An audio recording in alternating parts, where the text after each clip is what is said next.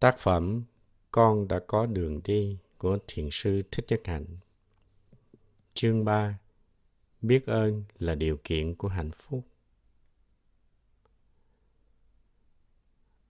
Thanksgiving Day đó là ngày lễ tạ ơn theo truyền thống của người Mỹ. Tại làng Mai, hàng năm chúng tôi đều tổ chức lễ tạ ơn, nhưng với một tinh thần khác. Tinh thần của sự thực tập làm lớn lên lòng biết ơn để nuôi dưỡng niềm hạnh phúc trong đời sống của mỗi người.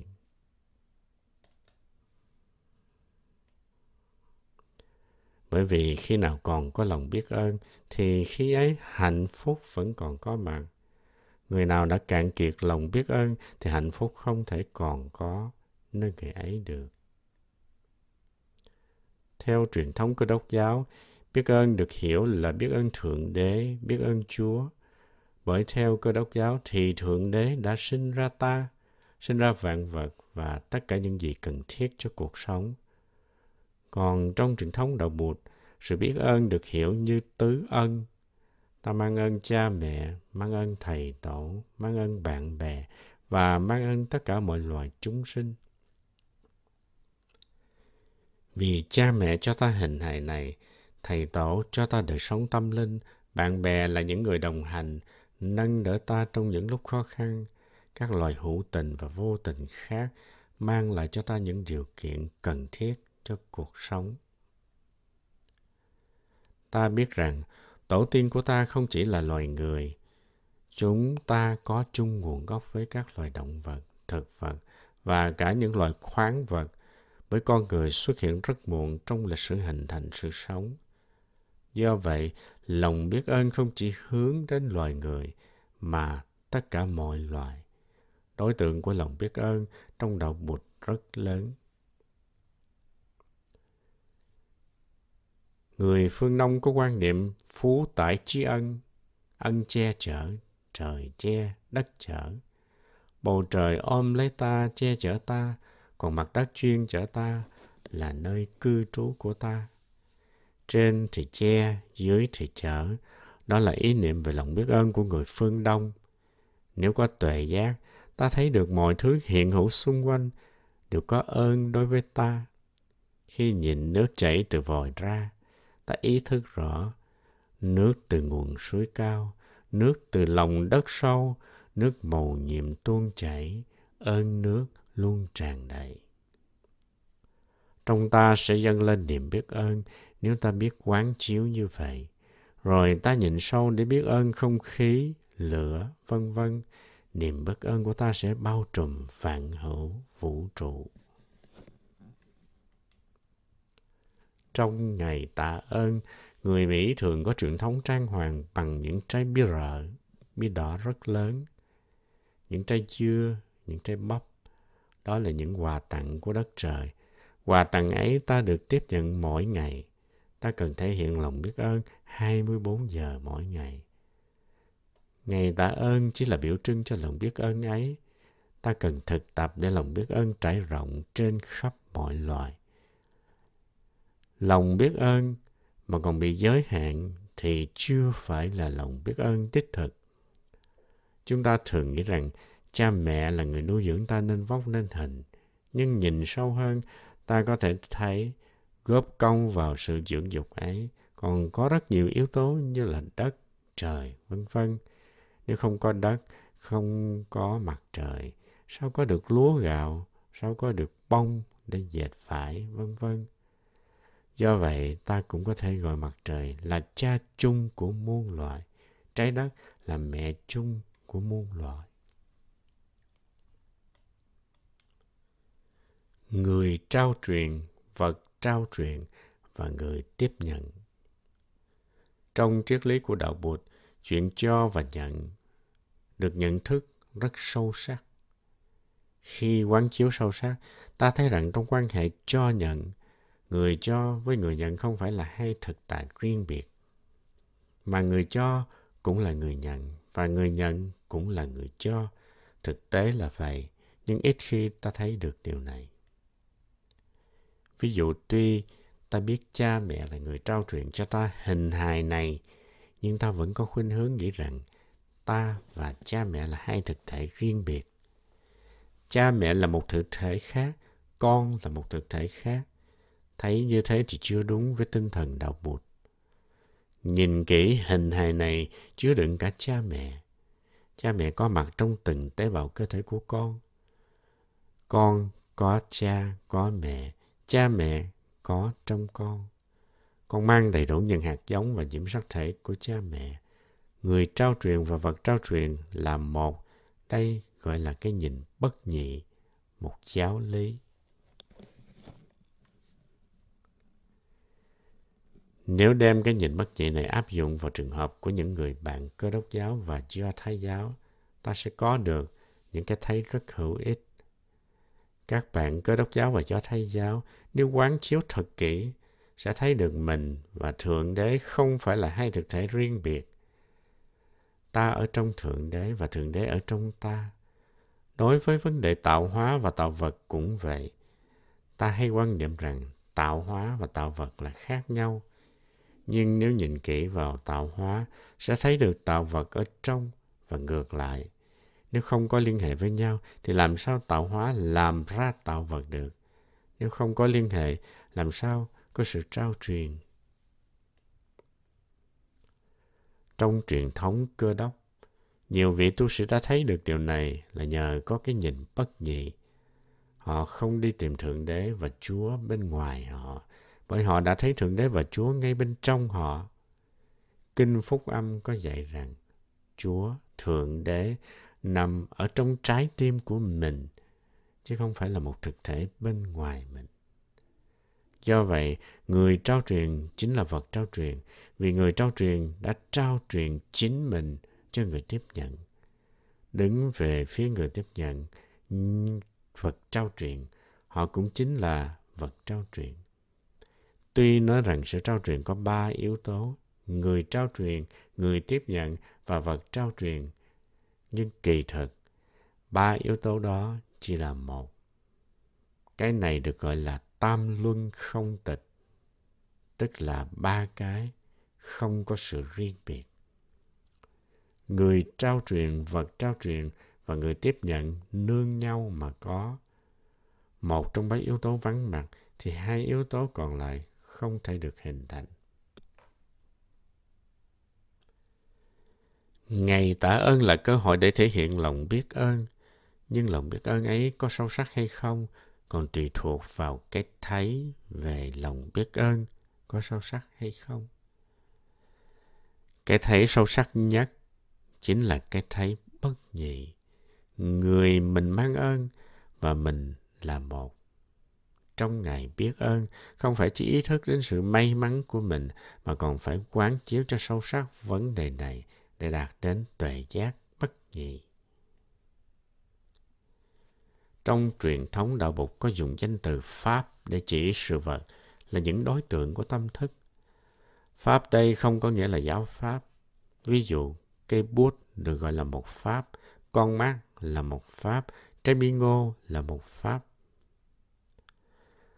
Cơ thể ta có sáu căn, mắt, tai, mũi, lưỡi, thân và ý.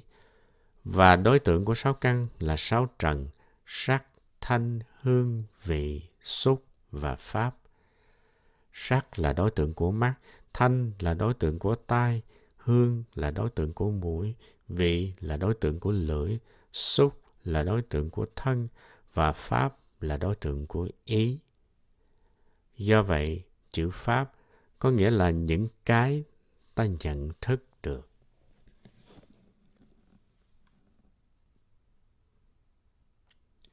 Khi ta có tri giác, cái tri giác đó có hai phần, chủ thể và đối tượng. Chủ thể và đối tượng phát hiện cùng một lúc. Khi nói thấy, luôn luôn phải có đối tượng của cái thấy ấy. Thấy cái gì? Tương tự với nghe, ngửi, nếm, xúc và ý. Đây là vấn đề rất khó trong đầu Bụt, nhưng là hết sức căn bản. Vì khi hiểu được điều này mới có thể hiểu được các giáo lý của Bụt. Ví dụ, khi nhìn trái bí ta cần tập nhận biết trái bí là đối tượng của ý và không không tách rời khỏi tâm. Đây cũng là vấn đề bất nhị. Chủ thể nhận thức và đối tượng nhận thức không độc lập mà gắn liền với nhau. Thực tập điều này hơi khó nhưng ta có thể đạt được. Ngành khoa học lượng tử đã bắt đầu hé mở được vấn đề này.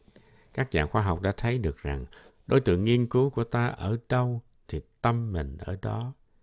Tuy nhiên, họ vẫn còn bị kẹt vào ý niệm chủ thể, nhận thức và đối tượng nhận thức độc lập nhau. Đó là cái thấy nhị nguyên, một cái thấy rất thông thường của con người. Phá vỡ được cái thấy nhị nguyên chỉ có thể nhờ vào công phu quán chiếu. Hiện nay các nhà khoa học đang chật vật để vượt qua điều này và khả năng giải thoát sanh tử của các hành giả cũng đều tùy thuộc vào việc có vượt qua được hàng rào của kiến chấp nhị thủ hay là không. Trong kinh bốn lĩnh vực quan niệm có đề cập đến bốn đối tượng của quan chiếu, thân, thọ, tâm và pháp. Quán thân nơi thân, quán cảm thọ nơi cảm thọ, quán tâm nơi tâm, quán đối tượng tâm thức nơi đối tượng tâm thức. Lĩnh vực quán chiếu thứ tư là pháp. Pháp là đối tượng của tâm, không tách rời khỏi tâm, không ở ngoài tâm. khổ đau có mặt nhưng hạnh phúc cũng có mặt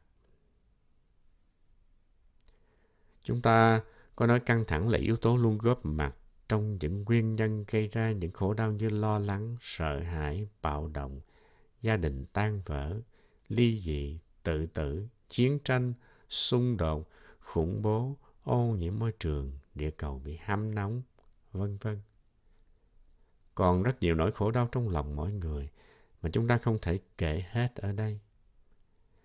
Theo nhận thức của những nhà chính trị, những nhà kinh tế, những nhà cách mạng thì khổ là nghèo đói, bệnh tật, thất nghiệp, bất công xã hội, nô lệ, kỳ thị, vân vân. Nhưng nếu quán chiếu cho sâu, họ cũng thấy được rằng những cái mà họ cho là khổ không nằm ngoài mối quan hệ với những nỗi khổ trong tự thân. Giả sử không có nghèo đói, không có bệnh tật, không có thất nghiệp, không có bất công xã hội, thì vẫn có những căng thẳng, lo lắng, sợ hãi, bạo động, chiến tranh như thường. Khổ vẫn có như thường. Nếu chúng ta không bị căng thẳng, không lo lắng, không sợ hãi, không bạo động, thì tự nhiên nghèo đói, bệnh tật, thất nghiệp sẽ được giảm bớt chúng ta cần phải nhìn nhận một cách sâu sắc để biết được cái nào đích thực là khổ. Ví dụ một người tranh đấu chống nạn thất nghiệp để có cơm ăn áo mặc, nhà ở, để có tự do. Vì theo họ thì bị thất nghiệp, không có cơm ăn áo mặc, nhà ở là khổ. Nhưng có thể trong họ vẫn có sự lo lắng, căng thẳng, sợ hãi, giận hờn. Và họ vẫn khổ, cho dù họ có đấu tranh thành công để có được việc làm, để có được tự do. Cho nên cái khổ có nhiều mặt. Và khi đề cập đến tập đế, chúng ta có thể nói nó là con đường bát tà. Tức là con đường không có mặt của chánh kiến, chánh tư duy. Nó là nguyên nhân đưa đến khổ đau. Nhờ biết được nguyên nhân khổ đau, ta chuyển hóa được khổ đau. Diệt đế là sự vắng mặt của khổ đau, sự vắng mặt của bóng tối. Khổ đau vắng mặt thì hạnh phúc có mặt. Bóng tối vắng mặt thì ánh sáng có mặt. Hạnh phúc là ngược lại với căng thẳng. Hạnh phúc là ngược lại với lo lắng. Hạnh phúc là ngược lại với sợ hãi. Trong hạnh phúc không thể có mặt yếu tố bạo động, yếu tố tan vỡ. Diệt đế là hạnh phúc, nhưng trong hạnh phúc thì khổ đau cũng có thể đang có mặt một phần nào đó.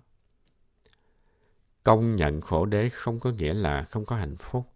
Công nhận có buồn không có nghĩa là không có sen. Trong giây phút hiện tại, trong ta vừa có buồn vừa có sen, vừa có rác vừa có hoa. Nếu nói khổ đế là một sự thật, thì diệt đế cũng là một sự thật. Cuộc đời có những khổ đau, nhưng cuộc đời cũng đang có những hạnh phúc. Sáng nay ngồi thiền, tôi cảm thấy rất hạnh phúc và hạnh phúc là một chuyện thật. Khi nói đến tứ diệu đế, nếu nghĩ rằng tứ diệu đế chỉ có nói tới khổ đau thôi thì không đúng. Tứ diệu đế nói rằng có khổ đau, nhưng đồng thời hạnh phúc cũng đang có mặt. Nhìn cho kỹ thì khổ đau cũng đóng một vai trò nào đó để tạo dựng hạnh phúc. Vấn đề là làm thế nào để làm vơi bớt khổ đau và làm tăng trưởng hạnh phúc. Luân lý đạo đức là những nguyên tắc, những phương pháp hành động để giảm thiểu khổ đau và nuôi lớn đạo đức. Cho nên không hẳn là tiêu diệt khổ đau mới có hạnh phúc đâu. Vào khoảng 6 giờ sáng trên bầu trời có cả mảng sáng và mảng tối, sáng tối đang xen vào nhau. Khổ đau và hạnh phúc cũng vậy, chúng nương vào nhau. Trong tuệ giác tương tức thì cái này được làm bằng cái kia và cái kia được làm bằng cái này. Thử hữu tức bị hữu, thử vô tức bị vô. Cái này có vì cái kia có, cái này không vì cái kia không. Giống như sen với buồn nếu không buồn thì không có sen. Cho rằng tất cả đều là khổ là một ý niệm sai lầm. Bụt nói rằng, con ơi, có những khổ đau và con phải quán chiếu để chặt đứt khổ đau. Chứ Bụt không hề nói, tất cả đều là khổ hết con à. Nếu một nhà thần học vì thương Bụt mà tìm đủ mọi cách để chứng minh đời là khổ, để cho Bụt đúng, thì ông ta hại Bụt rồi. Bởi vì làm như vậy là ông ta không thể hiểu được lời dạy của Bụt. Công nhận khổ đau đang có mặt và cho rằng tất cả đều là khổ, đó là hai chuyện hoàn toàn khác nhau. Sai lầm đầu tiên là cho rằng mọi thứ là khổ. Sai lầm thứ hai là tưởng rằng chỉ khi nào khổ đau vắng mặt hoàn toàn thì khi ấy mới thực sự có hạnh phúc. Tuy cuộc đời có khổ đau, nhưng nhờ tu tập ta tìm được những giây phút rất hạnh phúc. Cho dù đang trong hoàn cảnh khốn khó tới mấy, thì vẫn luôn còn đó những điều kiện hạnh phúc. Tuy ít ỏi, nhưng nó có đó. Ngược lại, nếu cho rằng đời toàn niềm vui thì cũng không đúng. Đời có khổ, có vui. Cái khổ đang đóng một vai trò nào đó để làm ra cái vui. Nếu không đói thì ta ăn sẽ không có ngon. Nhờ có cái đói mà ta mới cảm thấy hạnh phúc khi được ăn. Trong kinh có nói năm uẩn là khổ. Người xưa diễn tả khổ là sinh, già, bệnh, chết. Sinh ra là khổ, già là khổ, bệnh tật là khổ, chết là khổ.